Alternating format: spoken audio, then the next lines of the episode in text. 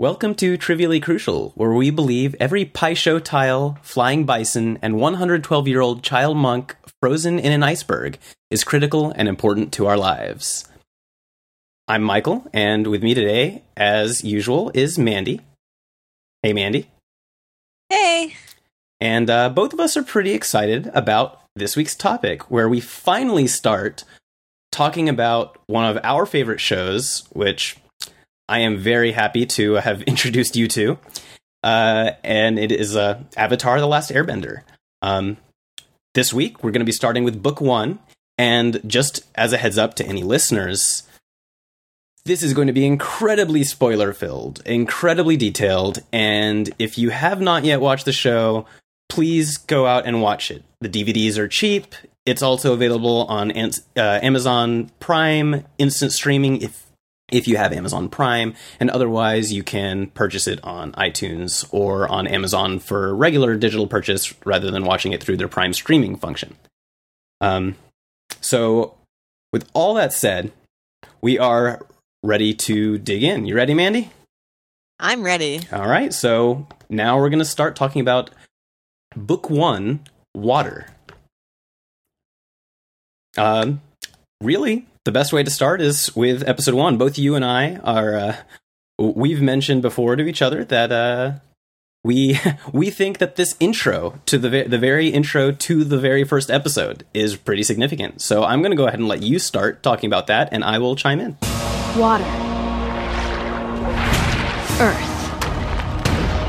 Fire. Air. My grandmother used to tell me stories about the old days, a time of peace, when the Avatar kept balance between the Water Tribes, Earth Kingdom, Fire Nation, and Air Nomads. But that all changed when the Fire Nation attacked. Only the Avatar mastered all four elements. Only he could stop the ruthless firebenders. But when the world needed him most, he vanished. 100 years have passed, and the Fire Nation is nearing victory in the war. 2 years ago, my father and the men of my tribe journeyed to the Earth Kingdom to help fight against the Fire Nation, leaving me and my brother to look after our tribe. Some people believe that the Avatar was never reborn into the Air Nomads and that the cycle is broken. But I haven't lost hope. I still believe that somehow, the Avatar will return to save the world. Awesome. So I remember watching this intro and just coming away with it, not only sucked in, but like with a million questions that I was like, this show now has to answer. To me, it's very unusual that a show aimed at kids would leave you with so many unanswered questions. I mean, so the opening is narrated by our main character, Katara, who we haven't met yet. To make it clear, like, all we know is that there is some girl narrating. That's yes. All we know. And she's like, my grandmother told me, you know, about back in the days of peace, and there are four nations, and blah blah blah blah. So you're like, okay, so there's a war. Once upon a time, things were peaceful. There's this guy called the Avatar who, for some reason, has power over the four elements, and he's the only one. But at this point, we don't actually know that other people have power over the elements, and we know the Fire Nation attacked. Something happened to the Avatar. And then the statement that threw me for the biggest loop in her whole spiel is, some believe the Avatar was never reborn into the Air Nomads and the cycle is broken. And I was like, wait, what? The Avatar is reborn? There's a cycle? What the heck is an Air Nomad? I don't even know. And I think, so this is great.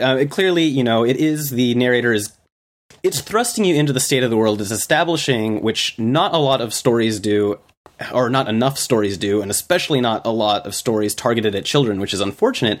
It is establishing that this is a world that already has rules established. It's not going to just give them to you on the fly. Like, this is a world that works in a particular way, and you're going to discover how it works. Right. This isn't your standard fare, especially in middle grade and even young adult fiction, where you come into a society as the outsider, and like Harry Potter, right? Harry Potter comes into his society as the outsider, and he starts out as a noob, and you're a noob, so you learn together. This is a scenario where you're thrown in head first, and you're supposed to be picking it up as you go. And for me, that was fantastic. I love the steep learning curve because I'm like, it's like a puzzle. But it's not like you're even thinking about it though. Like you're just sucked in. There's also, aside from that, there's the tone of the music in the background when she's talking too, which sets things epic as well. It is exactly. It's epic music. It sets the expectation, whether consciously or unconsciously, and depending on how carefully you're paying attention, that this is going to have a serious story to it, along with the words that she's saying. This is not just a lighthearted show that's going to be fun. There is going to be some real stuff is going to happen, and that's exciting. Mean, the intro to me, what it told me was this is a middle grade epic fantasy. I mean, because there's no doubt it's middle grade because Katara is narrating it and she sounds young. I think I wrote that comment down. I was like, oh my gosh, I can't get over how young Katara sounds. Right. Because it had been a while since I had watched it, and I had watched Korra since then, which has a teenaged protagonist. So then I come back and I watch this first episode and I'm like, this is a girl. You know, this is not a teenager. This is a girl narrating, and it's a truly high fantasy world. Like, it is not our world at all. And it's going to be an epic storyline that the world is going to be in the balance. Yeah. And I'm a sucker for all of that. So so now that we've spent this much time talking about just the intro, the very, very, like the narration intro, we can kind of go to exactly where that drops us off, which is we see the Katara, the girl who what we discover was the one narrating, and her brother. And their relationship is immediately established. Like there's no time at all between the narration ending and things starting, and we immediately figure out how these two interact with each other. Katara is angry. We're immediately introduced to the fact that, oh hey, she, without paying attention or without meaning to, is apparently able to control water or ice or something. Right. And her brother clearly is not.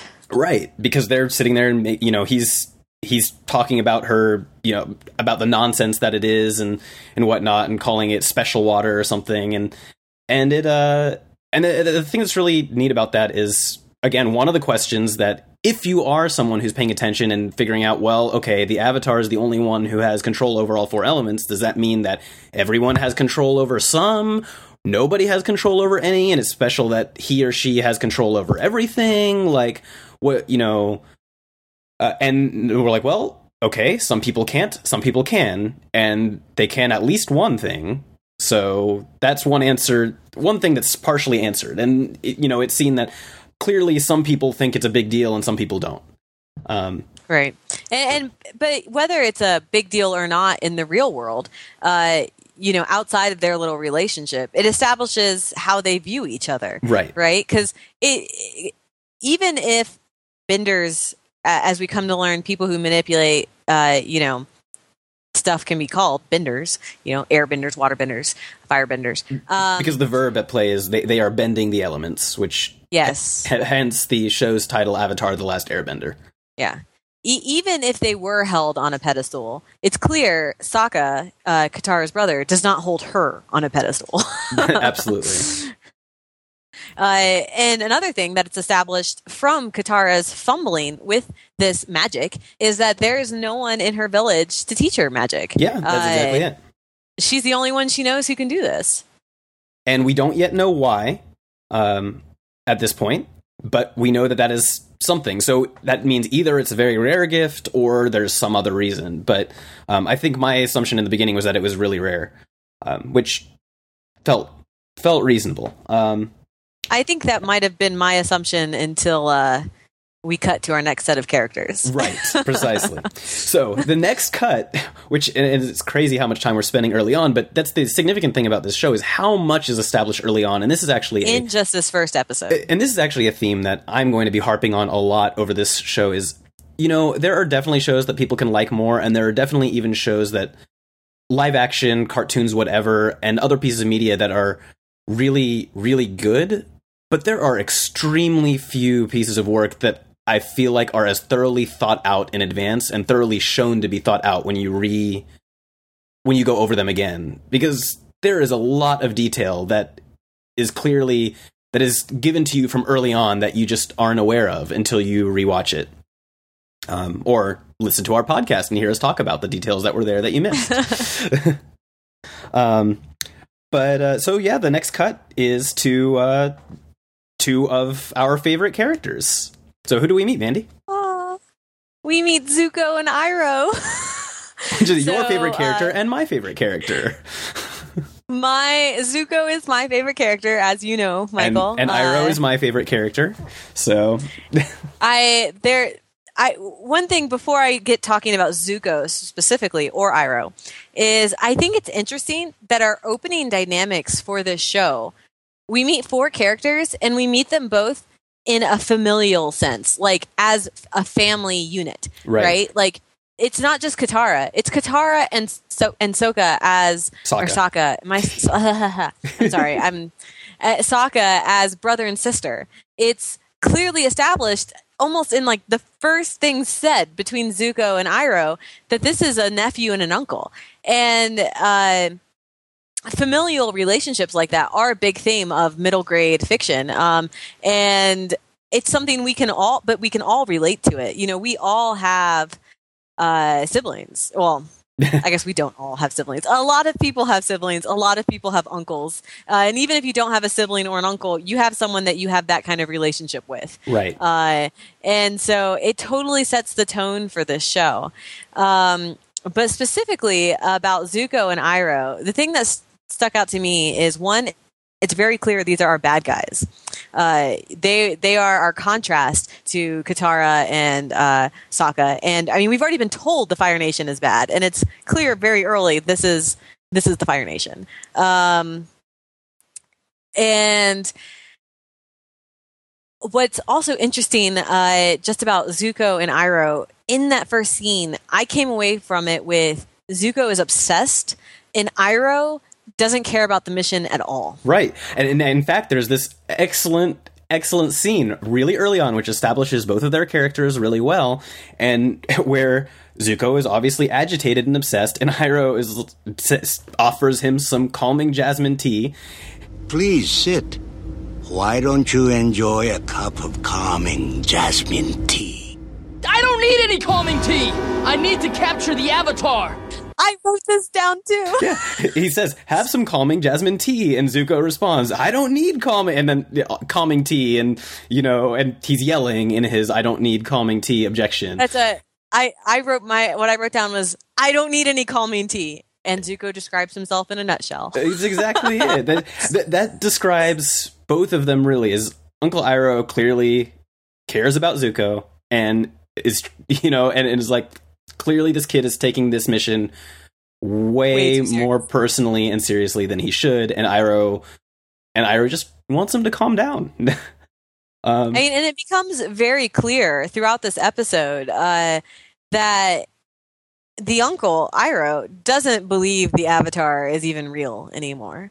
You know, they're never going to find him. And so he has accepted this is a completely wild goose chase, which you don't fully understand why Zuko is on, other than his father has, you know, I think it is said in this first episode that Zuko has been banished and he cannot come back without the Avatar. And he's trying to succeed at something else everyone else in his family and in his nation has failed at. And it's clear nobody expects him to succeed except him, because he's a delusional 16-year-old. But also because it's the only option. What else is he going to do? Bend over and die? You know, like this is his only option. And so, it's something he can't succeed at. Exactly. But we need to push forward, because we've barely even touched this episode and we have a whole book to cover. I know. So the next scene, it's immediately, and this sets the tone for how the entire show goes. There are extremely quick cuts without it ever feeling jarring, which is a great way of maintaining the attention of young viewers while also having everything concrete. Everything really that happens seems to be significant. So we very quickly cut back to where we had seen Katara in her anger before the cut. We had seen her basically cause this iceberg to surface.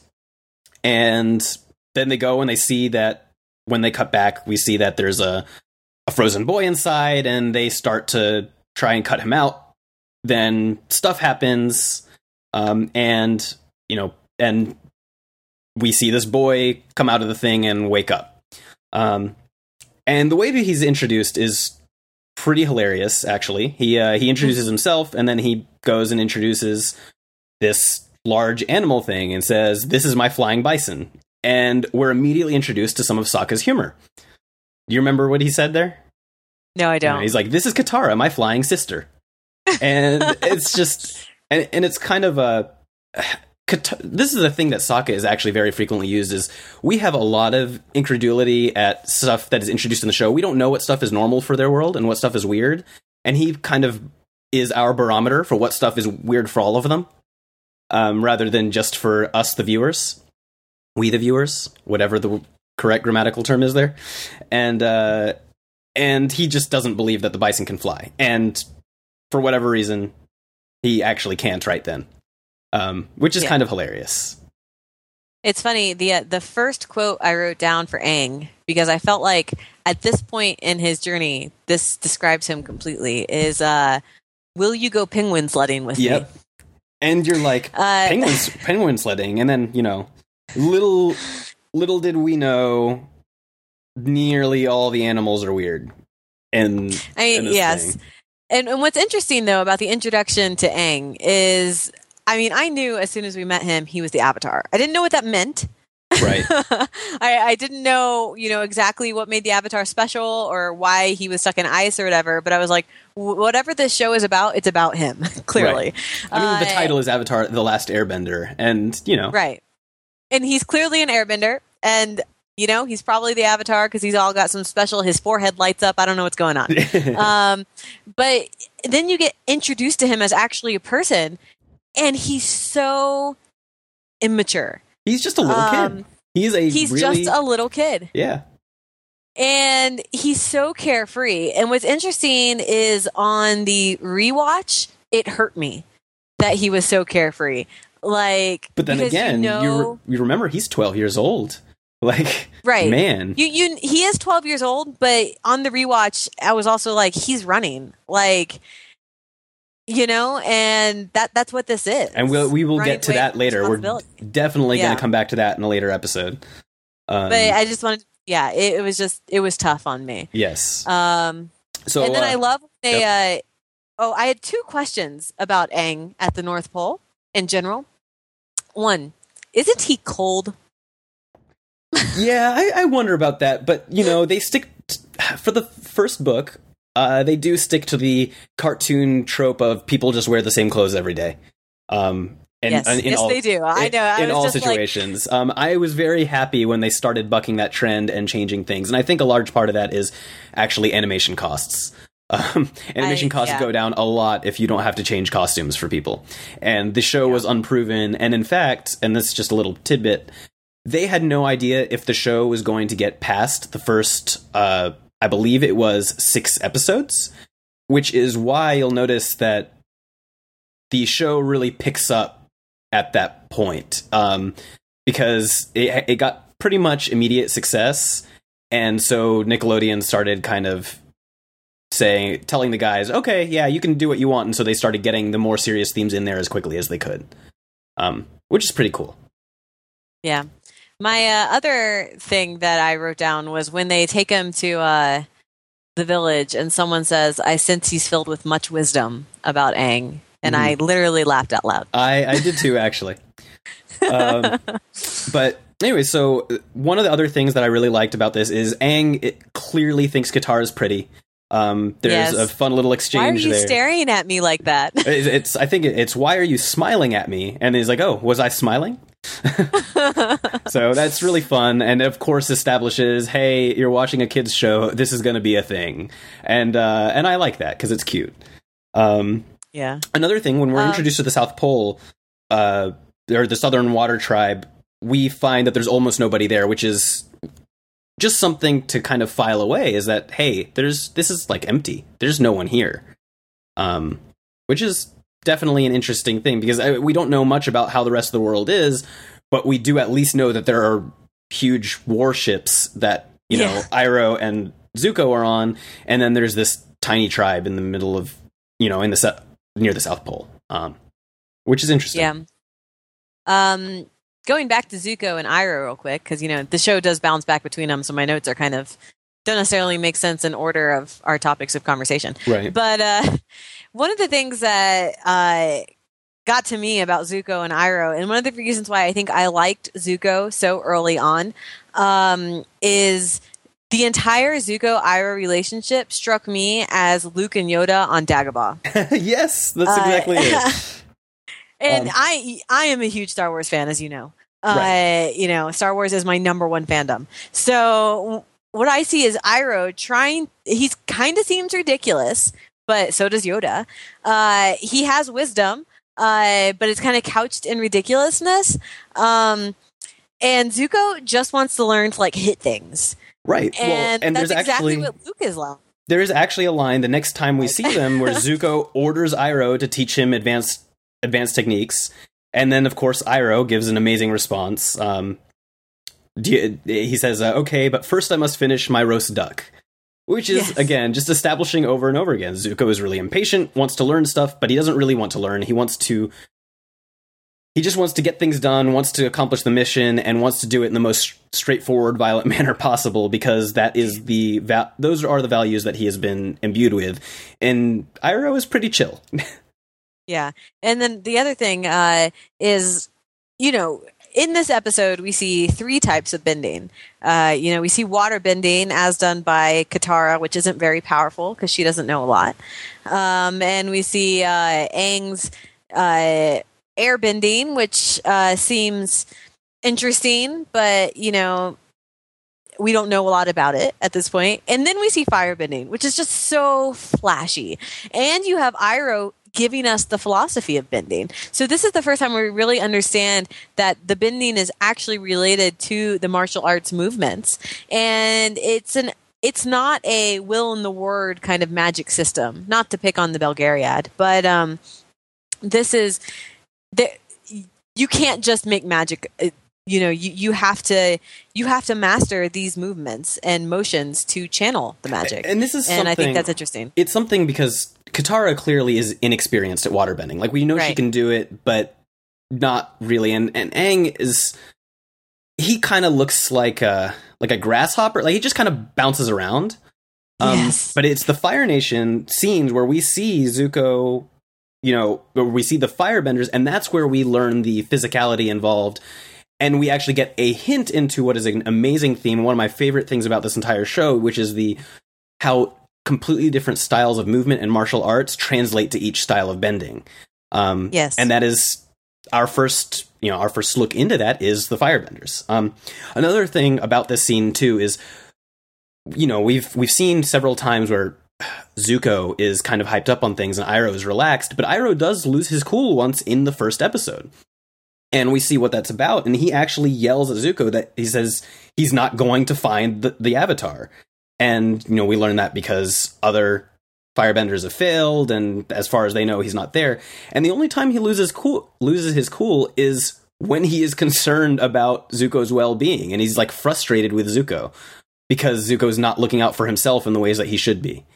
And it's really, really intrinsic to Iroh's character, because the whole series long, he's pretty cool, except for when it comes to the well-being of others he cares about.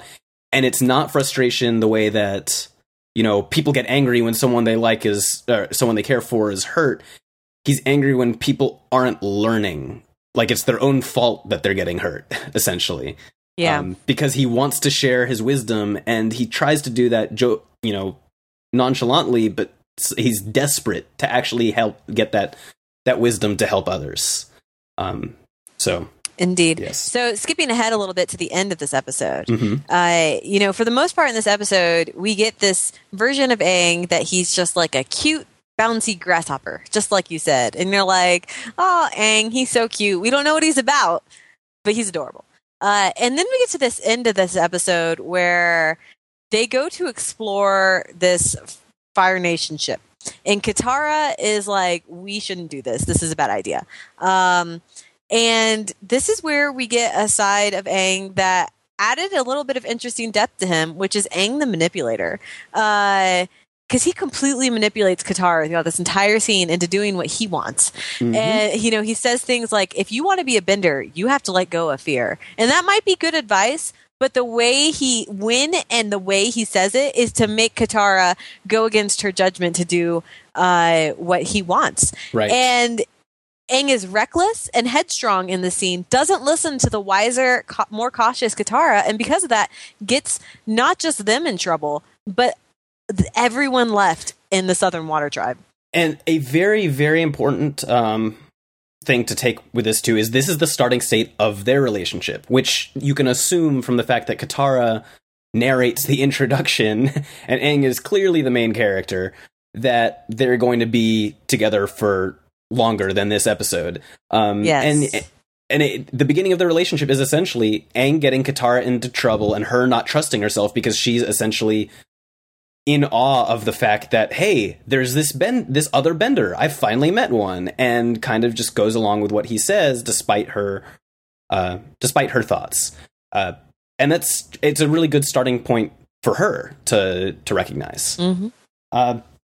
So yes, in the end state of the episode is essentially they go check out this Fire Nation ship that they're not supposed to touch, and specifically it is said that it could be booby trapped. And then Aang sets off the booby trap, and and then they ended up getting the Fire Nation led to their village, and that's kind of a big deal. Which brings us to the next episode. And just to step back just a moment, I did skip mentioning the episode title for episode 1, which was "The Boy in the Iceberg," and the main reason I mention this is because the episode title comes up before an episode starts each time and kind of gives you something to look for. So The Boy in the Iceberg, clearly, you know, that was fairly obvious how significant that was in the first episode. So going to episode 2, it is titled The Avatar Returns, which, is fairly obvious how that's going to play out. As far as we're aware of the fact that the Avatar has already returned, but the world isn't yet. Yes, I like to retitle this episode, Aang's Mistakes Come Back to Bite Him. But that happens so much in the show. It does. It's a common theme of the show. All right. What's interesting about this episode for me is, to me, in the first episode, we kind of got a hint of who Sokka was. In this episode, we really understand his role in his village, not just with Katara. His role is he is the only man, and he's 15. Yeah, and he is. I mean, this village is full of women. And him and Katara are by far the oldest children, and everyone is essentially looking to him for guidance and protection, which I thought was interesting because it is Sokka who says Aang has to go, and none of the women fight him on it. They're like, Sokka says you have to go. You have to go. So before that, granted, I think if Sokka had said something crazy, they probably would have certainly reeled him back. But he was. I mean, also. Honestly, when it comes down to it, you know, that's the right call to protect the villa. Like, he's making the tough call, you know? It's not like he's heartless or anything. It's very clear in this episode that Sokka is a leader. He's a fledgling leader. I mean, it's obvious. He's 15. It's clear that he wants to be a leader. He kind of craves it. Oh my goodness. The whole scene that's his preparation for battle juxtaposed with Zuko's preparation for battle. I mean, there's no doubt Zuko is going to win this battle just from the preparation scenes alone, because it's essentially a dynamic of, you know, better tech against one kid. Well, better tech and kind of an army. And an army, and Zuko clearly, we already know from the first episode, clearly he takes this fighting thing seriously and has had people show him how to do it. I never doubt in the scene that Sokka is just as serious as Zuko. It's just Sokka hasn't been taught like Zuko has. Right.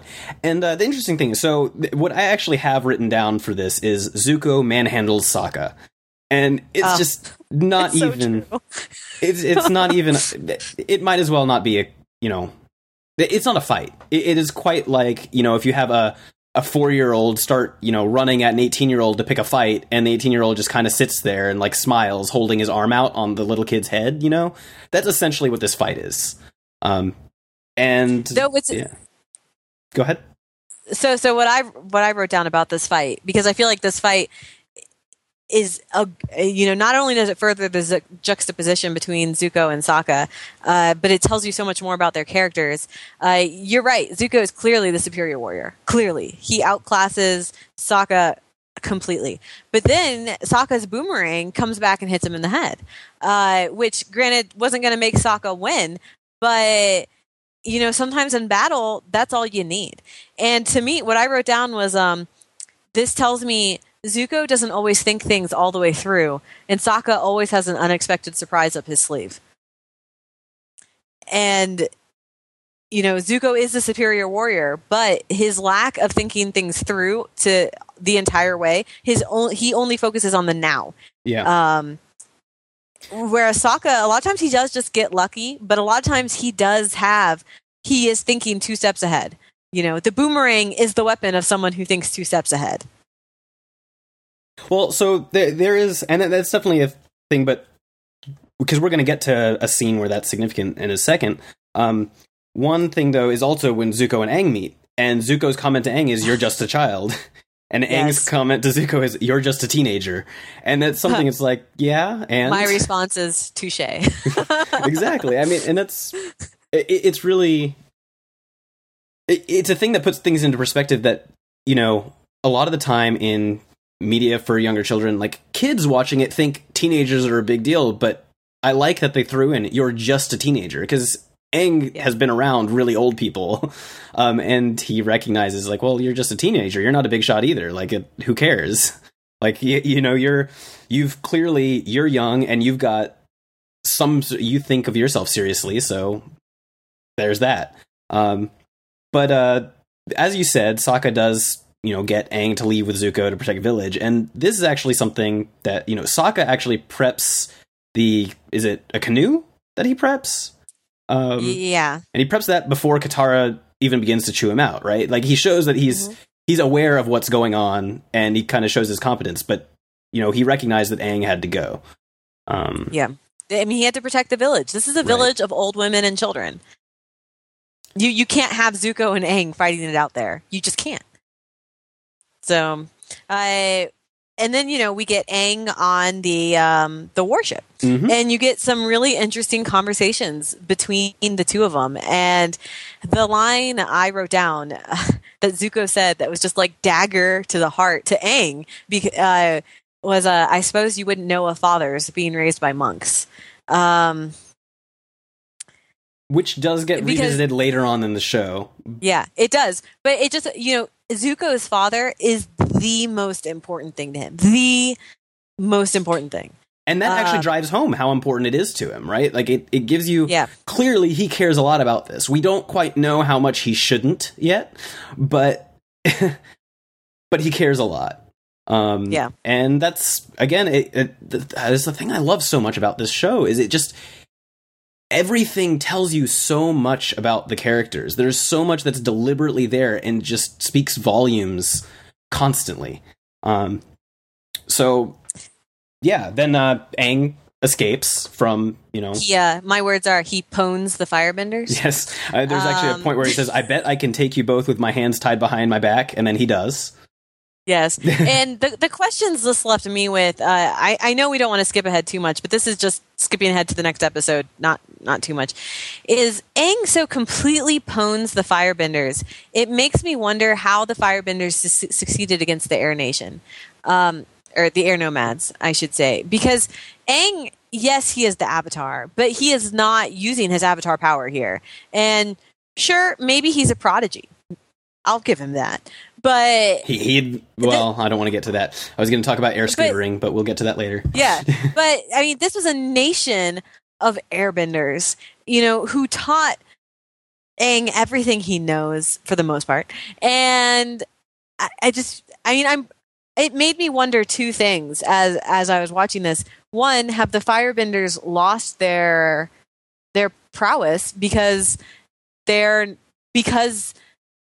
probably had a study just of how to fight airbenders, and because airbenders haven't been around for 100 years, they completely lost that knowledge. There's that, and this is not. I mean, honestly, this isn't really spoiling the show because this doesn't really come into play at all. But part of it is, well, actually, you know what? We'll keep this comment. We'll go to the next episode and talk about it there.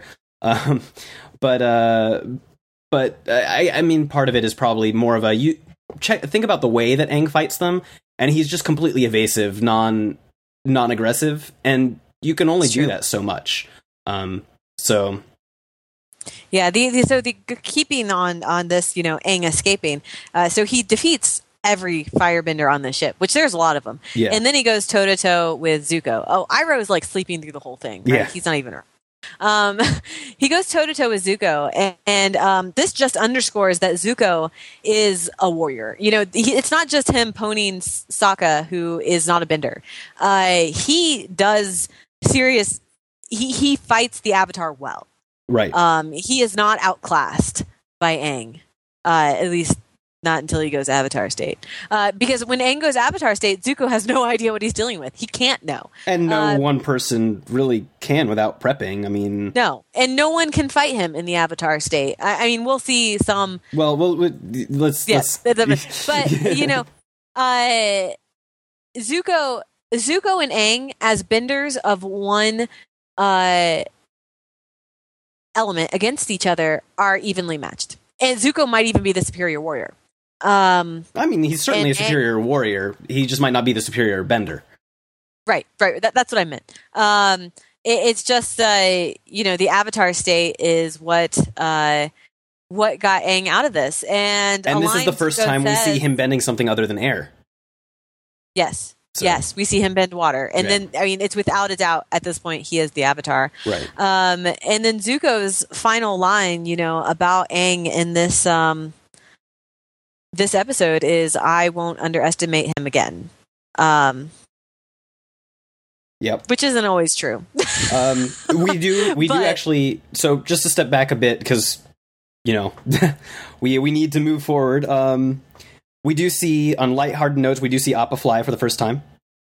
Yes. We see them figure that out. They're trying to remember what Aang was trying to say to Appa in order to get him to fly. And he finally does, ostensibly to go save Aang. And then I love Sokka's line about this is, just a guy with a boomerang. I didn't ask for all this flying and magic. We do see Katara try to fight and sort of succeed to do so. Clearly, it's more intense than she was able to manage earlier. And she was... but she still doesn't really have any control. She keeps freezing water in stripes, but she can only do it behind her. So she turns herself around and... freezes water and strip behind her in order to throw people's balance off, which is hilarious. Yep. But afterwards, it's a really intense ending to the episode, actually, and we're going to get a lot of intense endings to episodes as time goes. But we see Aang, you know, when he talks to Katara and explains, you know, when it's evident that he is the Avatar, he says, "I didn't want to be," you know. Mm-hmm. That's a big deal. It's because it shows that, yeah, it might be cool, but the reason he didn't want to say anything is because he doesn't see it as a blessing. He sees it as a weight, which does explain the obviousness with which it is that he's running away from commitment. And he just doesn't want to confront the responsibility of this Avatar thing. And now, clearly, it's going to be a big deal. But this is when they also go and... I think... This is a huge contrast, not to skip ahead, but I think it's worth mentioning. You know, Aang doesn't want to be the Avatar, as opposed to Korra, who we meet is like, I'm the Avatar, deal with it. Yeah. And we'll talk about that more when we talk about Korra, but it just shows it's a huge contrast. It's who he is as a person. It's not... Yes. He... And this is actually... It's driven driven home here is, like, clearly he's claiming some of it now because there's no denying that he's the Avatar. And he goes and he says, hey, you know, I need to learn waterbending. We're going to learn waterbending together at the North Pole. And that's intense. And then he's like, but first, let's do all these other lighthearted things. We're going to do this road trip. And it just shows, again, he's a 12-year-old lighthearted kid who doesn't want to deal with big things. And that's part of who he is. Which takes us to the next episode. The next episode, which is the Southern Air Temple. Okay. So this episode pretty much opens with the Fire Nation, which is kind of weird because it's entitled the Southern Air Tribe. But what's interesting is, if it wasn't apparent before, this is the episode that makes it apparent that Zuko is going to be redeemed at some point. Yes, absolutely. This episode makes it clear that though the Fire Nation is the enemy of our main characters that we know and love, if you exclude Zuko from main characters, it does drive home that Zuko is he's not the antagonist of the whole story. Our antagonist has an antagonist. Right. Which is Commander Zhao? Is that his rank? General? Commander. He's Commander. Commander. Yes, Commander Zhao. And the way this tells me that Zuko is going to be redeemed, because, you know, up to this, we're like, Zuko's kind of a likable kid. Maybe he'll be redeemed. Maybe he'll go completely evil. I don't know. But then in this episode, I was like, wow, I despise Commander Zhao. So let's step back just a minute. When we're introduced to this episode, we see Zuko's ship docked for repairs, and it is tiny compared to the other ships, which drives home the whole banishment thing, right? Because from our perspective, when we were, all we saw was the Southern Water Tribe and the ship was a big freaking deal. Yeah. And now it's a dinky little boat compared to the other ones. A dinky, broken down boat. And then we meet Commander Zhao, and again, we intensely dislike him from the get-go because he is obviously painted that way. Clearly, Zuko is a better person than Zhao, who is a real bad guy. You know, like, he's a bad guy through and through. And this is our storytelling cue. It's our cue as the viewer that Zuko is going to become good. And from this episode on, I was like, Zuko's going to be a good guy, and I'm just waiting for it to happen. Exactly. And this is actually one of my favorite things. Actually, a lot of the time people would be like, oh, I saw that coming, as if something being predictable makes it not good. And I don't think that's true at all. It's something that this show does a lot, is it telegraphs a lot of things that will happen character-wise. But that doesn't mean you know the execution or how it's going to happen. No. And it's all in the execution. It kept me on the edge of my seat, you know? Yeah, because anyone who's paying attention and likes to analyze the media they're viewing, or even does it, you know, unconsciously, would know right away or pretty soon after this that Zuko is going to come around. That's not spoiling anything, but to say how he does it is a whole different thing. And now you're anticipating that growth. You're anticipating that story, and they do that by making you. I mean, clearly we dislike Zuko, but we're now on the road to disliking him less than someone else, and it's that contrast that gives us the opening to eventually seeing other things that change our opinions of him. Is it okay if we talk about the Zuko half of this episode before we talk about the Aang half of this episode? Totally, yes, absolutely. Instead of going back and forth between the two, sure. We don't need to be as jarring. Well, we don't need to be as ADD as the episode is. As the episode. Another thing this episode tells us about Zuko is, you know, in the first two episodes, we get this intense feeling that he loves and respects and needs the approval of his father, which is true. But this is also the episode where Zuko calls his own father a fool. So we see that Zuko and his father don't see eye to eye, even though Zuko wants his approval. And it's just, he's a teenager. Right. And then just the way Commander Zhao tries to play Zuko, you get this feeling that Zuko, you know, we know he was exiled, but now we know he was exiled. You know, Commander Zhao says things like, if you have an ounce of loyalty left, you will tell me what you found. And Zuko doesn't tell him. And you're just like, well, there are weird dynamics in the Fire Nation that you're trying to understand, right? And it's like, is Zuko Which one of these? Because we have not met the Fire Lord, and we won't. It goes. And this is a thing that's actually going to go a long time. Is that clearly the Fire Nation itself has a warped sense of what loyalty is. Yes. Because they keep driving home this. If you have any loyalty, you do this. And then from our perspective, we're like, wait, he's determined to bring home this Avatar, and he's somehow not loyal? That doesn't make any sense at all, right? Like, the Avatar is supposed to be the ultimate enemy of the Fire Nation, and he's not loyal, even though he's clearly, we can see that he's determined to the point of ridiculousness to do this, right. You know? Right. It's like, if Zuko is not loyal, who is? And then his entire crew outs him to Zhao, which is just like burn. Mm-hmm. Like, you know, nobody is on his side except Uncle Iroh, and which is basically always true. Another thing we learned in this episode is Zuko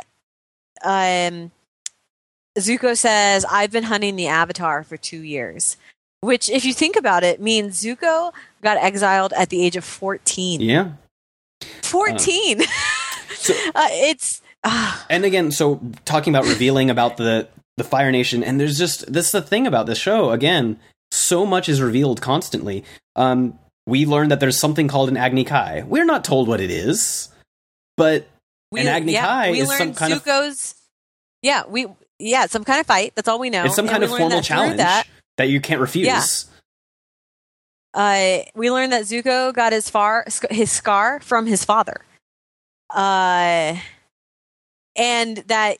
Well, hang on. So before that, though, because as Zhao is trying to, as Zuko, you know, we learn what an Agni Kai is, and Zuko and Zhao are butting heads. You know, Zhao actually says, essentially, your father doesn't want you. And, you know, and I think it's something about this being able to prove it, like the Agni Kai will prove it. Something like that. And his uncle Iroh says, "Prince Zuko, have you forgotten what happened the last time you dueled a master?" Right. And Zuko said, "I will never forget." Right. And you only see the half of his face. Like, the way the animation goes is it focuses in just on the half of his face with the scar. And I literally got chills. I was like, oh my gosh, this is intense. So again, though, this is all, it's driving home, you know, obviously the Fire Nation has a warped sense of what loyalty is. And it's very clear that they are, you know, this is a caricature of how people talk about old Japanese societies with the honor thing, and that is going, it plays in huge into the Fire Nation, which, again, something aside from the different martial arts elements tying to different forms of bending, I really, really, really enjoy how they use different nations in different eras as models for the different cultures of the different nations in this world. So clearly this is, you know, this is Imperial Japan, with some weird, a warped take on samurai sort of ideals tied in, and that with magic, right? But that's the Fire Nation specifically, because we'll discover other ones later, right? But so let's, you know, step forward, and we actually have the Agni Kai itself, right? And which, again, we're shown Zuko is really competent. He's not just competent against kids, or, you know, because we still don't know how good Aang is compared to other airbenders of various ages. But he wins the Agni Kai against Zhao.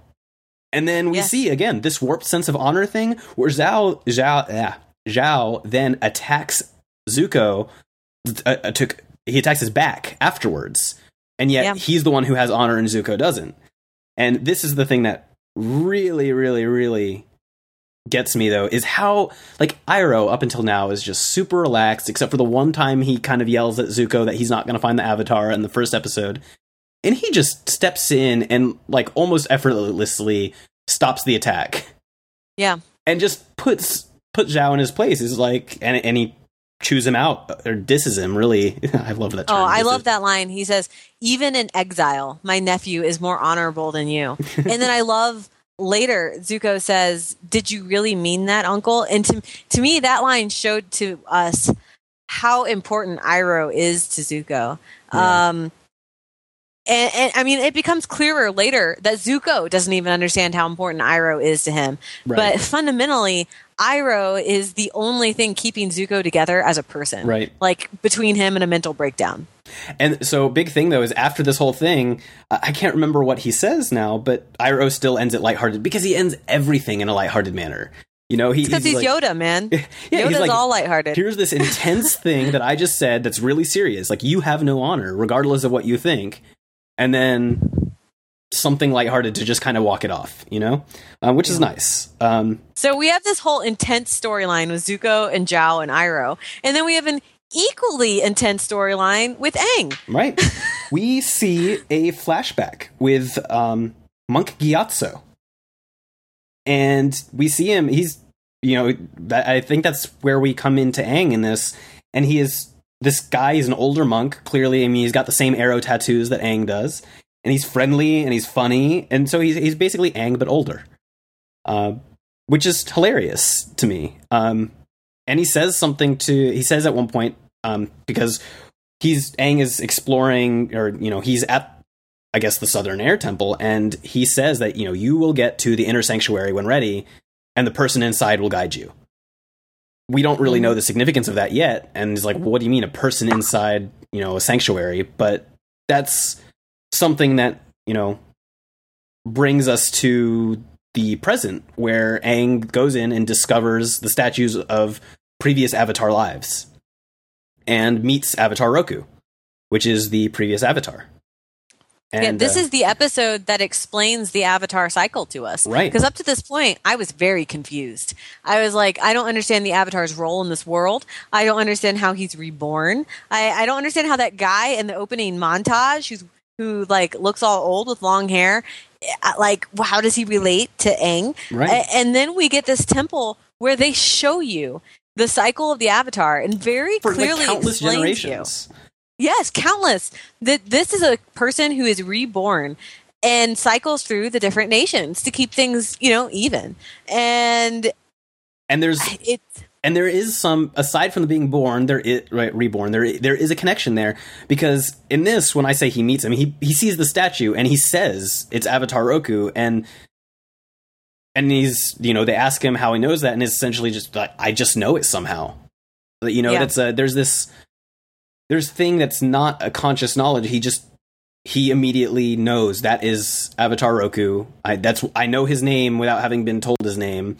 And, you know, clearly it's his previous life. And then we see that connection visibly when Aang goes Avatar state later in the episode and all of the statues light up. Well, and that is the thing that triggers is that, so we've seen Avatar state really essentially once before in action, right? Which is the fight. And we don't know what triggers it. Aang clearly was thrown off by it. And this time, it happens right after he discovers the Fire Nation killed the Air Nomads. Which I do think... I think the fact that they are passive and defensive, like, clearly, you know, we can tell that they are essentially inspired by Tibetan monks. They're peaceful. And no matter how skilled you are, if you're purely defensive and somebody else has been preparing to attack the world, even if they're not as skilled... they'd still be able to kill you, right? You know, because the Air Nomads are not going to go on the offensive. They're not going to kill them in response. Though there are clearly a lot of dead Fire Nation soldiers around the body of Aang's master. So he took many out before he went down. It's true, and I did wonder, and this is probably something I've not actually heard anybody talk about, is I wonder about that, because we know they're peaceful, and Aang struggles with that constantly, and, you know, and... I think you can be peaceful, though, and then when you learn that they're there for genocide, then it becomes not so much we are killing them, it's we have to survive to maintain the balance of the world. Right, and it's essentially that... It's the justification of self-defense, and if you're a truly good monk, you'll know when the line is to cross, right? And that's what I presume happened, but, you know, There's no confirmation for that anywhere, and that's just something that we have to guess between the lines. But anyways, Aang does... Right. He goes into Avatar state again, triggered by his discovery that the Fire Nation killed the Air Nomads, and this triggers temples everywhere. Temples, yes, in the Fire Nation. Including one in the Fire Nation, which... causes the priest to alert the Fire Lord. Yes. Which is a big deal. Because so far we've barely heard of the Fire Lord. Like, we've heard of him, but we didn't know anything about it. And we still don't see him. We know he's a bad guy. But we know he's a bad guy, and that's just a big deal. It's like, oh, now the Fire Lord knows that the Avatar is around. It's not just a 16-year-old chasing you down now. Well, exactly. And it's no longer a wild goose chase. Because you know they had given up on the search a while ago. This was just a wild goose chase. And now it's been like 100 years. Yeah. So, so there's that. And then this is one of my favorite things at the end of the episode. Katara calms Aang down, and it's the first time of that, and not the last time that we see she manages to calm him down. And that is really important. But they have a connection. Clearly, these two characters who have really just met. I mean, they've been traveling a bit because they made it all the way to the Southern Air Temple. There is a serious connection there, and that's significant. One thing we need to talk about before I talk about my closing feelings about this episode is Momo. Oh, yeah. We meet Momo, our second awesome animal. This is the episode where we get Momo. Is it flying lemur monkey? Can I have a flying lemur monkey? You do? No, can I have one? Oh, can you have one? I'm sure we can arrange that somehow. Yeah, Momo is adorable and wonderful, but not much more to say there at this point. So the ending shot of this episode is Aang looking back at the Air Temple as they fly away, looking sad, and it's a perfect end because it shows he can't go back to his old life; he can only go forward. And this is the start of the Avatar's journey, and this is the episode that sold me on this show. Up until this point, I was iffy, and I was like, I mean, it's an interesting show, but I don't get what you're talking about, Michael. Yeah. I'm like, it's interesting, but okay. And then I watched this episode, and I was like, that's it. Like, the next episode could be complete crap. Like, and I wouldn't care. I would keep watching. And that's the thing that I really try and I've told numerous people. I didn't have to tell, but there are other people I told is like, hey, watch this show. The first 3, 4, even 6 episodes, you might not be convinced, but make it through those 6 episodes, up through the first 6, and then just start the next one. And you should either quit immediately if you don't like the next one, or you'll be sold. But definitely, the amount of intensity that we've already talked about in these first 3 episodes, like, there is just so much meat there, along with all the lightheartedness. You know, within, there's a lot of stuff to just get stuff on a surface level, but there's just so much meat there and so many characters who clearly have well-defined mental states and what they're doing without being like, they're very simply and clearly defined without being simple and shallow, you know? Yes. And they're set up to the point where it's obvious they're going to grow, rather than us wondering if they're going to grow. And that's fantastic. Next episode, The Warriors of Kyoshi. We're like, oh, Kyoshi. Warriors? Well, that's interesting. So warriors that aren't Fire Nation and Kyoshi. What is Kyoshi? Rewatch note. I had failed to realize we meet the Warriors of Kyoshi this early. Yeah. I was like, whoa, this is episode 4. Mm-hmm. And this is very intentional because keep in mind, like, this show, like I said, they didn't have much committed on contract, and they wanted to show that the world was a bigger world. You know, we're rapidly shown the elements of the 4 nations because Kyoshi, which we will learn, is part of the Earth Nation. Right. The Earth Nation was the only people we hadn't visited at this point. Right. And so they were like, we have to take them to an Earth Nation place. Though Kyoshi, of course, is an interesting place because it's an island separate from the main continent. Right. Which means it's a little bit independent of the wars that everyone else is seeing. One of the first things I wrote down was, I guess, I didn't even say. It must be Zuko who said this. He said, "Keeping a level head is the sign of a great leader." And my comment was true, but you clearly fail, Zuko. Yeah, because he cannot keep a level head. And I think that's like the only Zuko comment. I actually have that same quote written down. So, so Aang's storyline. Let's actually their storylines converge in this one at some point, don't they? Regardless, so in this episode, we basically have Aang trying to impress Katara and Katara having no idea. Well, and also he did mention before, like, you know, all the different things he wants, and that's why they're here, right? Yeah. They're here because he wants to ride the elephant koi. Yeah, and that's the, especially early on, this is the huge difference between Aang and Katara as characters.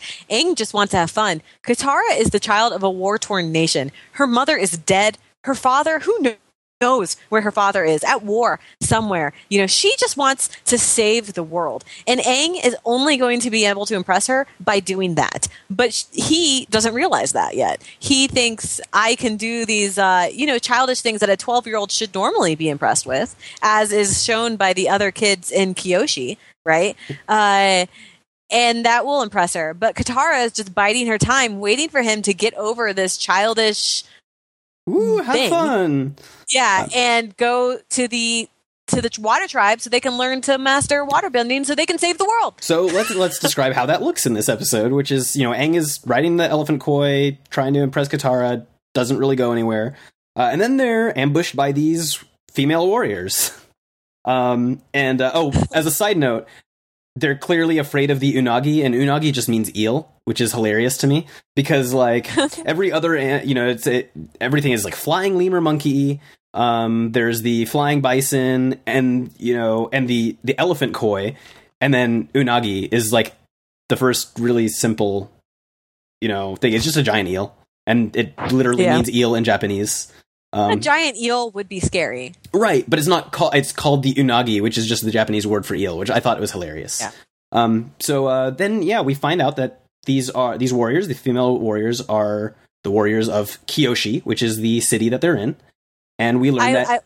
Yep, go ahead. I love the statement of, you know, the Kyoshi warriors say, "There were no men. We ambushed you," and Sokka's all like.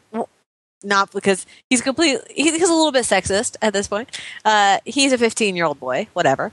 And I love Katara's response, which is, my brother is just an idiot sometimes. And again, that's the thing I love. Their relationship doesn't really change. Like, it changes, but at its core, it's just this constant back and forth of ridiculousness. And I love it.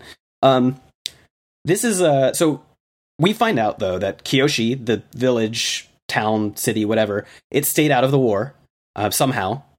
And then they discover that they have the Avatar there. And so, of course, everybody's like, oh, that's a big deal. And the thing that's really funny about this is the first time we see Screaming Foaming at the Mouth guy. I don't know if you remember him, but I love him. No. Yeah. He's one of the recurring side characters, along with one other one that we'll get to later. He just screams and foams at the mouth and falls over. And then kind of gets up again.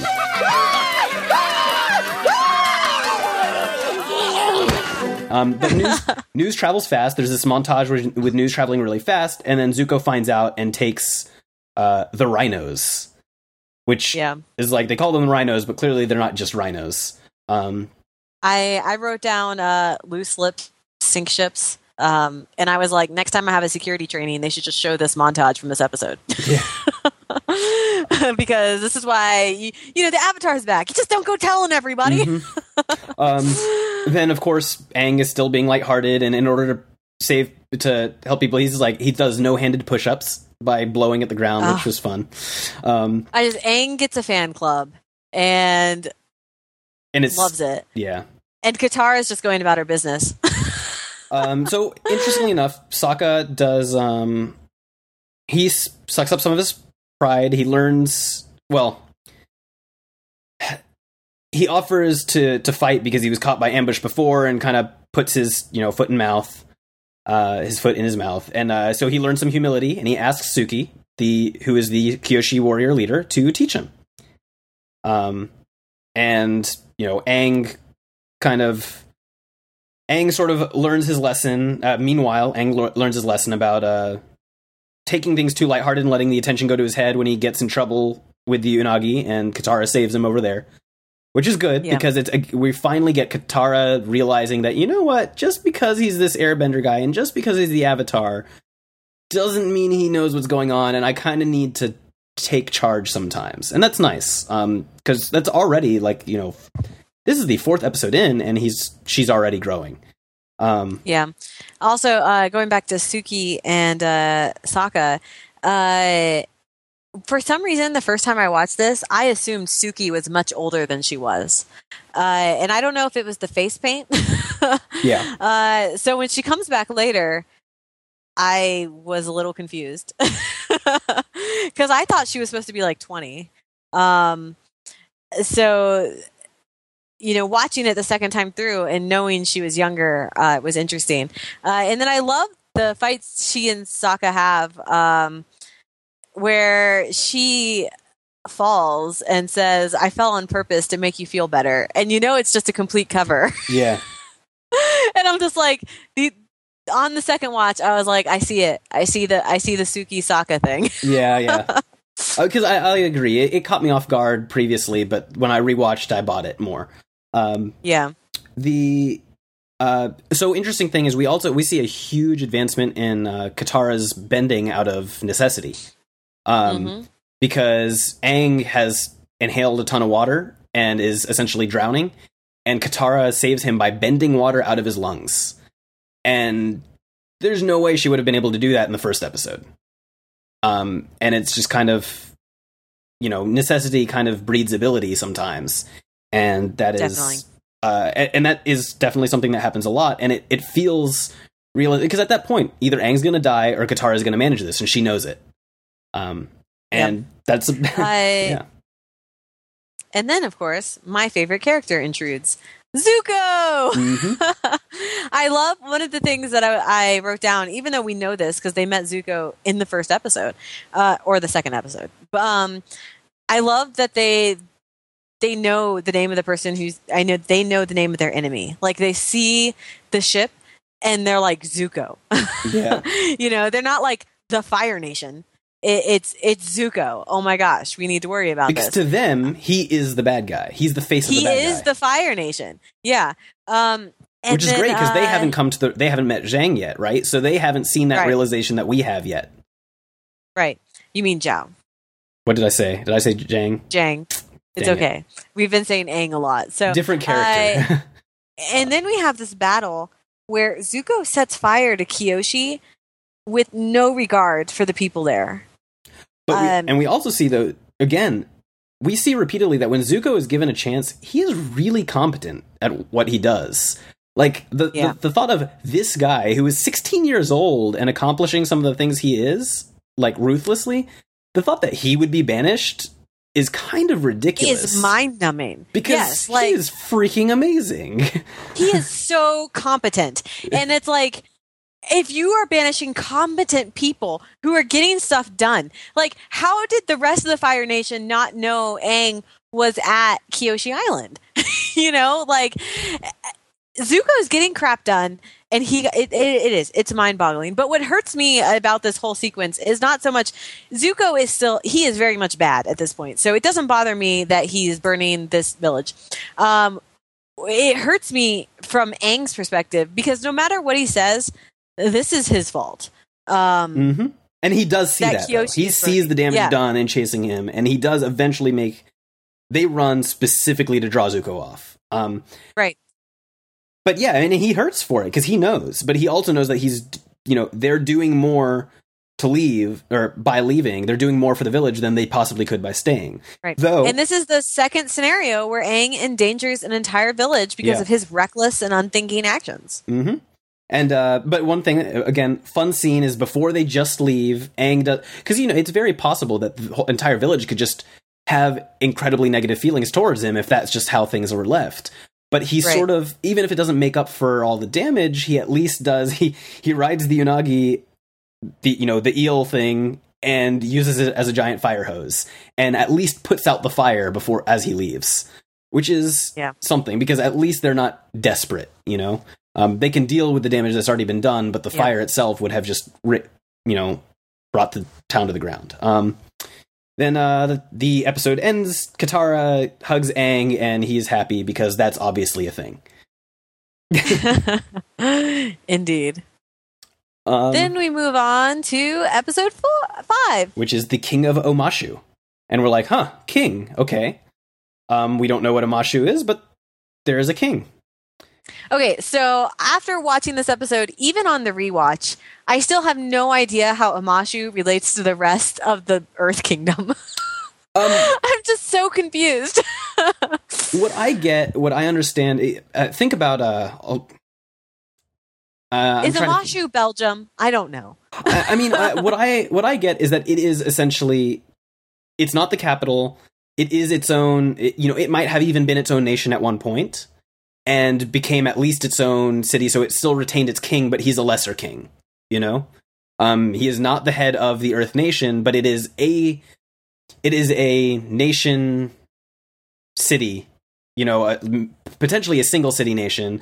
But I mean, for all we know, it could be a state of sorts that has its own king that is a lesser king. And there are definitely times in human history where we have had kings who were other under kings, that were kind of came out of one area being conquered by another or joining another peacefully and retaining lesser king status. I mean, they're definitely true in, the United Kingdom of sorts. Up there, you would have the king of, I think, was it Scotland, who would be beneath the king of all of Britain? Is that how that works?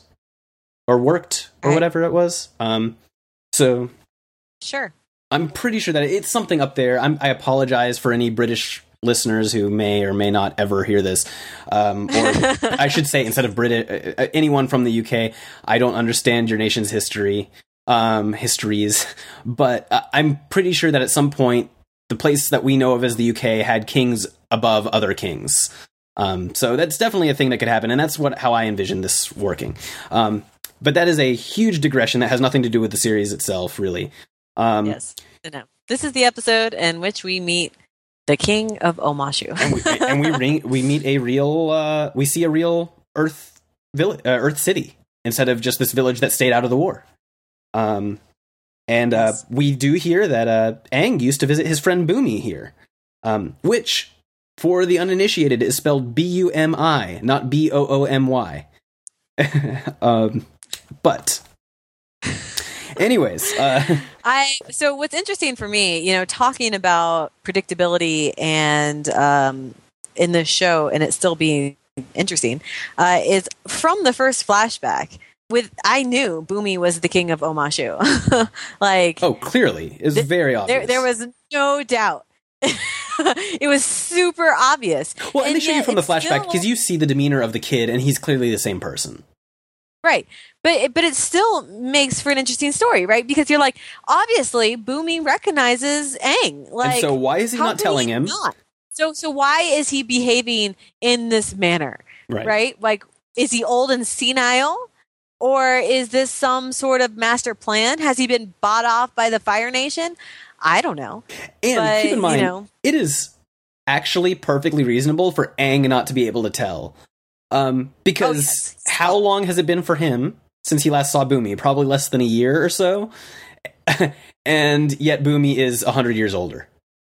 Right. Yeah. And I mean, Aang is still obviously in denial about what has happened to him. As was showed in the episode of him seeing his old place. And he's like, surely the Fire Nation didn't kill all the Air Nomads. And it's like, oh, Aang, you poor child. Also, though, after this whole debacle, the group did realize before going to Omashu that, maybe we shouldn't trumpet that I'm the the airbender. I love it. I'm the Avatar. And so, first off, when they're going to the city, this is the first time we meet Cabbage Guy. Oh, my cabbages! Yes. Who is my favorite side character of the whole show. I love that Cabbage Guy goes until Korra. Anyway, we'll get to that later. Don't worry. When we talk about Korra, but it just makes me so happy. We will talk about that reference. Don't you worry. So Aang is a master of disguise. So we're told. He puts on a show, and Katara is immediately smooth on the uptake, and Aang. Oh, I love that, because he makes up this crazy last name that you're just like, why? What? And Katara just off the cuff picks it up and says it just as perfectly with the same pronunciation he does, and it's hysterical. Name's Bonzu, Pippin Petalopsicopolis the Third, and these are my grandkids. Hi, June Pippin Padalopsicopolis. Nice to meet you. I basically died every time I've seen this show. This is great. But anyways, we can't really spend too much time on each episode. The real significance of this episode is that we see Aang finally meets somebody that he knew before. Yep. And we're shown what master earthbending looks like. Yes, that's one of the things I wrote down is our little waterbenders see what real bending looks like. We see what real bending looks like, and we see as the audience, we see what earthbending is. So now we've seen all the different types of bending, although water we've seen the least capable. But we can immediately see that they all look distinctly different. Like you could watch someone do any of these forms of bending without the element going and immediately tell without question which one it is. And that's really neat. Just the way how distinctly they define these movements is just really, really neat. We don't really need to get into the rest of the story of this episode. I think that is what is significant here.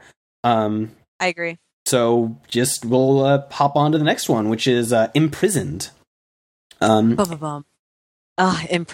This is such an interesting episode. It is. Because it teaches us a lot about the dynamics of the world. First off, we meet Haru, who is a new character. Before that, I love the line. I think it's Sokka who says it is, shouldn't we run away from the huge booms, not towards them? Oh, yes. And again, because they hear the sound and they're like, let's go figure out what it is. And Sokka's like, no, this is not smart, you guys. Yes. And this is when we meet, however you say his name, Haru. So we meet Haru.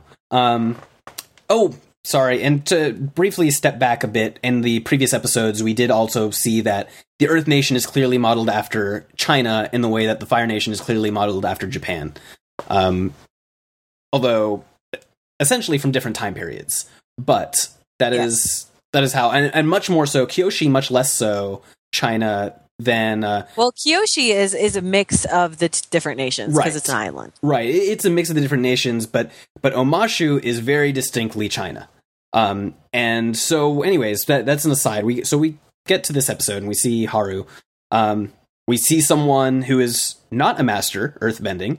And we discover some of the intricacies here about how the Fire Nation is using a captured Earth village.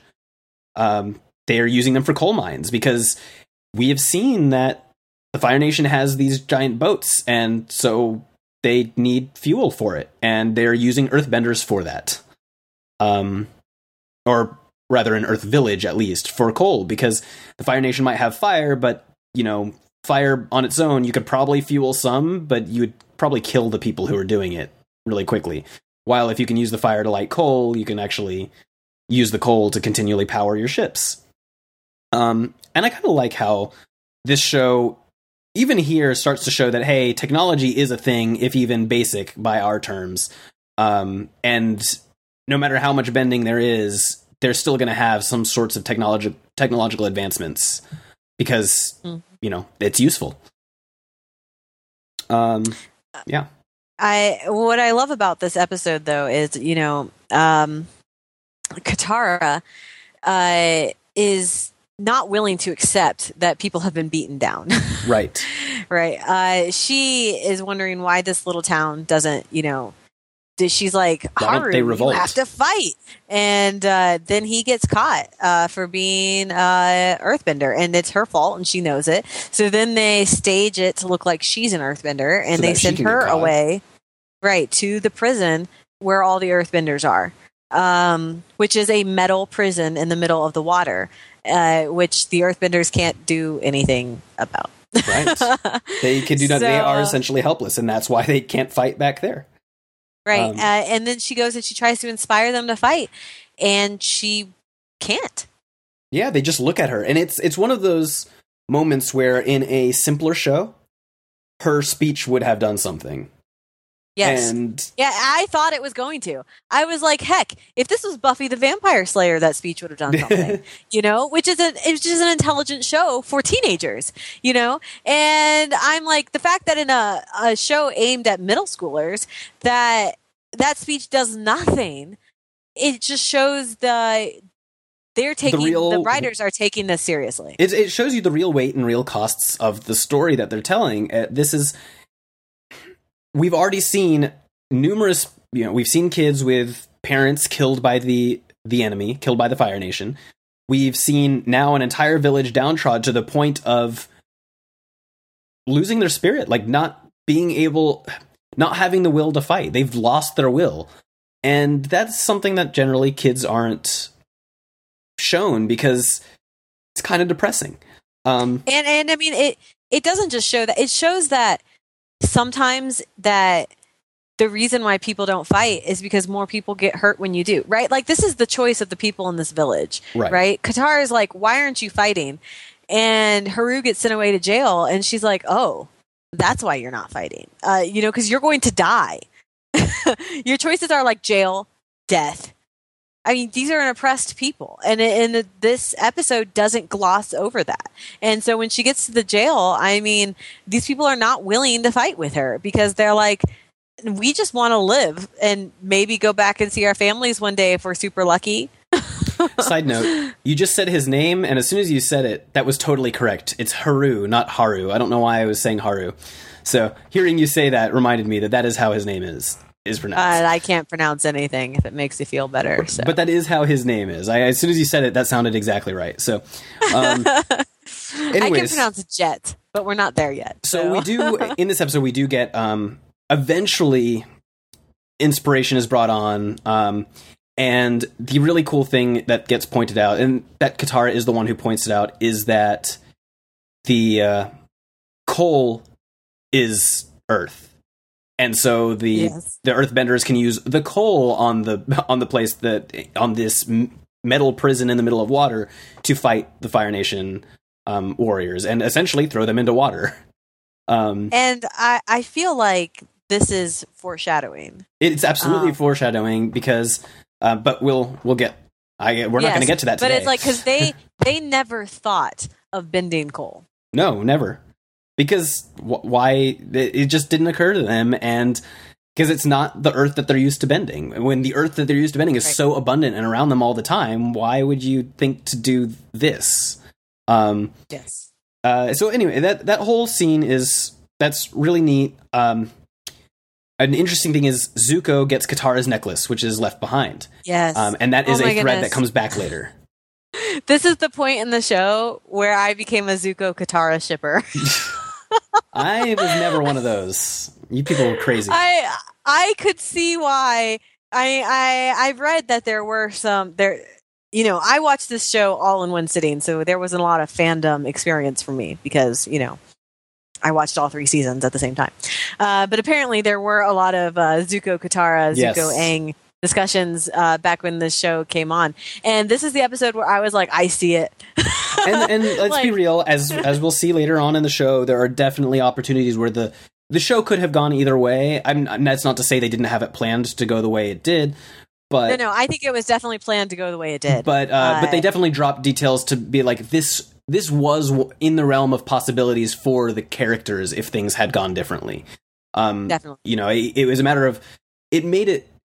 The way this whole thing goes on, it very much feels like the character's individual rate of growth is what determined how this went, rather than writers forcing it artificially, you know? Which makes complete sense. Which completely makes sense, absolutely. So let's keep trucking along, because there's lots to cover. This is the first time we get to a two-parter. So episode 7 is... the Winter Solstice! It's The Spirit World, which is Winter Solstice Part 1. I will let you start off this episode, because I've started the last few... you know, this is our first hint at the spirit world as an episode, like in the whole realm of Avatar. This is the first time we really talk about the spirit world. I mean, the Southern Air Temple episode kind of gave us a hint, you know, just in talking about the whole Avatar relationship. But this is a case where we come across a town that is being terrorized by a spirit. And the people in the town, when they discover Aang is the Avatar, they're like, good, you can take care of the spirit. Because the Avatar's job is not just, as we learn, to wield all four elements. His job is to be the go-between between the physical and the spirit world. And the specific term that they use a lot is he is the bridge between, yes, you know, the human world and the spirit world. It is the... In this, we actually... Well, as we're going to get into... I guess we can jump into the episode because they were going to talk about this theme some, but one of the basics that were presented is that for Aang, this is his first connection to the spirit world that we see. And we see Roku's dragon, which we are alerted to is his spirit animal, like Appa, the flying bison, is Aang's, which indicates to us that the Avatar always has a spirit animal, which is interesting. Just a thing to know, you know? It's just fleshes out the world a little bit more. It's like, okay, well, the Avatar's got all this other weird stuff that happens life upon life, and the spirit animal is a thing too, apparently. And also, dragons be real, yo. Yo. I love me some dragons. Yeah, I mean, and this is... Aang is, you know, Aang brings balance, he does eventually, to this village, but what happens first is he tries to fight it, fails. Well, he tries to talk to it and fight it, fails, and Sokka gets kidnapped, right? And this is when it becomes personal, right? His failures, because Aang is continually failing again and again in this show because he's a 12-year-old kid. Mm-hmm. But this is the first time that his failure is hurting someone, one of his new friends. And he's like, I've got to go take care of this. And he crosses over completely into the spirit world. Yeah. Which is an interesting... is this the episode with the face stealer? No. Okay. That guy creeps me out. But... I don't think so. I don't have it in my notes. I feel like I'm pretty sure I remember writing that down. So I don't believe so. Okay. But he does eventually bring peace to this creature. But what he learns from Roku is dragon. The vision Roku's dragon gives him is that he needs to go to the Fire Nation Temple by the winter solstice, which is like in what, 2-3 days, something ridiculous. Yeah. I think that actually is established in the next episode in Winter Solstice Part 2, which that it's in 2 to 3 days. Or yeah, that we find out that it's coming at all. Because Roku tells him that, which we're gonna drive right back into that in a second. But one of the brief things that does happen in episode 7 in the spirit world before we jump to the next episode is that Iroh again proves his competence. No matter what he shows, competence is always at the forefront. Just like in this conflict of sorts that they're dealing with, I mean, Iroh's just on top of. He knows what's going on, and we find that Zuko actually chooses to go after his uncle instead of chasing what he thinks is the Avatar, which is a big deal. Yep. So. But that immediately takes us into part 2, which is Avatar Roku is the name of the episode, which. Up until now, we've only seen that Avatar Roku, we know he's the previous Avatar, but we don't know much about him beyond that. So the next episode actually starts at the next day, and it really drives home how serialized this show is. It's not episodic. It's very much, each episode, if you have skipped an episode, you have missed something significant, regardless of what episode it is. And it just kind of drives that home. Like, this is the first two-parter, but that does not mean that it's the only time this happens. It's just more intense here. But we find that Zuko is sailing into Fire Nation territory after having been banished, and Uncle Iroh is just he has a line where he says that, you know, his brother is not the understanding type. And that just, it really hurts because, you know, he's biting his tongue, essentially. Yes. Zhao. So, all this is happening because Roku's dragon has shown that Aang needs to go to the temple in the Fire Nation, the one that we saw early on, which is really just something that's significant. Again, is like when you see something referenced in an episode, it's probably going to come into play later, or has been referenced before. And so the specific temple that he's going to is the one that allowed the Fire Lord to know that the Avatar is alive. And so they have to enter Fire Nation territory to go to the Crescent Island on which this, or Aang has to go there in order to get to this temple so that he can communicate with Roku, which is what the dragon is telling him. And then Commander Zhao, while this is happening, because Zuko is intent on chasing Aang at this point, Zhao willingly fires in Zuko's direction, which again just shows, like, we still don't know what makes Zuko a traitor, in, you know, air quotes traitor, but we can see clearly that he is determined to follow the Avatar, and Zhao just is he wants, he would kill Zuko if he could get away with it, clearly. Definitely. And he's looking for any excuse, which is why he lets him in. Right, exactly. He's trying to set him up. Yep. So here we meet the Fire Sages, or the Priests of Fire Temple. Sorry, when I say Fire Sage, I think Zelda Ocarina of Time. But I do too. But we meet the Priests of Fire Temple. What's interesting is we meet them, and they're supposed to be... They are supposed to be basically the priests of the Fire Nation, who should be devoted to the Avatar. But and 100 years is a long time. 100 years is a long time under an oppressive reign, where you have been shown that fire is powerful and the Avatar is gone. And again, so we find that one of these priests is loyal to the Avatar, is what we discover. Yes.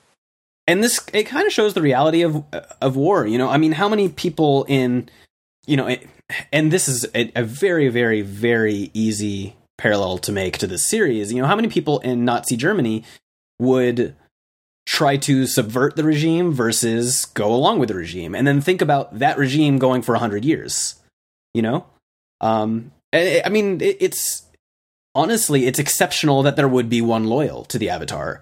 Now that said, the Avatar is something that has been going on for countless generations and has been embodied in human form and so on. So the loyalty, but human memory is short. But human memory is short, and an oppressive regime. It's amazing. I mean, going back to the World War II parallel, you know, there are men today who were Hitler Youth in their childhood who are still not fully deprogrammed. Yeah. And I mean, that to me, that is Zuko's story in this narrative, right? He is being deprogrammed through the course of 3 seasons. He has spent 16 years of his life being brainwashed. Mm-hmm. And it is hard to overcome that, and especially when there is no opposition. The Avatar is not fighting. The Avatar is gone. And I mean, not anymore, but was. So it makes complete sense, because human memory only remembers recent things. You know, we barely acknowledge what our parents experienced as real, you know, like, unless you experienced it yourself, it is not real. So yes, someone will tell you stories of this Avatar that has been around for, good Lord, thousands of generations. There were a lot of statues. That said, this also does drive home the reality that no matter how aggressive or negatively painted or truly negative a certain regime or group is, not everyone internal to it agrees with the aggressors if their society is them. And that's something to be noted too. If the Fire Nation proves anything, it's that no nation is cohesive. Right. Right. I mean, within the Fire Nation alone, we have Zuko, we have Commander Zhao, we have Azula, who we haven't even met yet. We have Iroh, who, as far as we know, is a loyal Fire Nation person who just values his nephew above pointless tasks. You know, we haven't even met villagers yet. These are just army people. This is just the perspective of the military. Right. And so it's like, who knows what the average person thinks? And that's something we actually won't see for a long time in this show, which is excellent, which is a great move, I think, because it really is. But it shows that even in villainy, even in the military of the Fire Nation, which should all believe the same thing, which is that the Fire Nation should reign supreme, there are varying beliefs and how to go about this. Yeah. And the sages are another example of this. We have a sage who is still loyal to the Avatar. And I'm sure it never even really, you know, who knows what this sage's backstory is. It could be that he was just like, you know, this is the way the world is. This is the Fire Nation. This is my job. I believe in this, in the Avatar, but there is no Avatar. And then the Avatar came back and changed his world. So continuing on this episode, though, like on top of this, just that depth that this episode shows, this is the first time we really see Sokka being truly like adult level competent. You know, yes. They get to this point where you have to use firebending on multiple things in order to get into the door, to get into the sanctuary that is the equivalent of the inner sanctuary that Aang got into before in the Southern Air Temple, so that he could speak with Roku. And Sokka is reminded about essentially these little, you know, bomb pouches that you could make. Yes. And he's like, hey, well, what if we add these things into these little things? And bam, he says something about like instant firebending. And honestly, that's a really, really good idea. Oh, go ahead. This also gives us our first hint that this world is progressing in such a way that soon technology could overcome bending. Right. That said, in this particular case, the trick fails, but that doesn't mean it was any less a good idea. No. But they come up with another trick, which is awesome. And the Avatar's inside! Right, because our favorite flying lemur monkey gets inside because he can fit inside and cast shadows inside so that it looks like they're inside. So the Avatar's inside, and they get them to open the door, then try and sneak Aang in. And Aang does indeed get into contact with Roku, and Roku tells Aang about Sozin's Comet, which is the thing that this is episode 8. And we are now learning about the thing that's going to come at the very last set of episodes in season 3. This is what the entire show is driving towards. Right. It sets us up. And again, remember how I mentioned those first 6 episodes were the ones that they knew they were having? Well, here's 7 and 8, which finally gets to set up the bigger plot. Yep. And they were waiting. They were like, well, are we going to be able to do what we want to do or not? And they were given the go ahead. And this is when when stuff gets real. But it makes sense that we wouldn't know, like, even if they were being told to hold to introduce the stuff, it doesn't feel like they were holding. It feels like every episode that came before this was important and necessary. Oh, absolutely. Because you had to, we wouldn't care if this was told early on. Or a simpler show would tell us early and we'd be like, okay, I guess that's a thing. But this builds us up. This is the time where, as we've both been establishing, we're learning the world, but we're not learning it's already a real world, and we're not necessarily learning as outsiders. We're just thrust into and having to understand the world as it is, rather than being introduced to all these little things and the way they work, as if we're not told them directly. Instead, we're shown.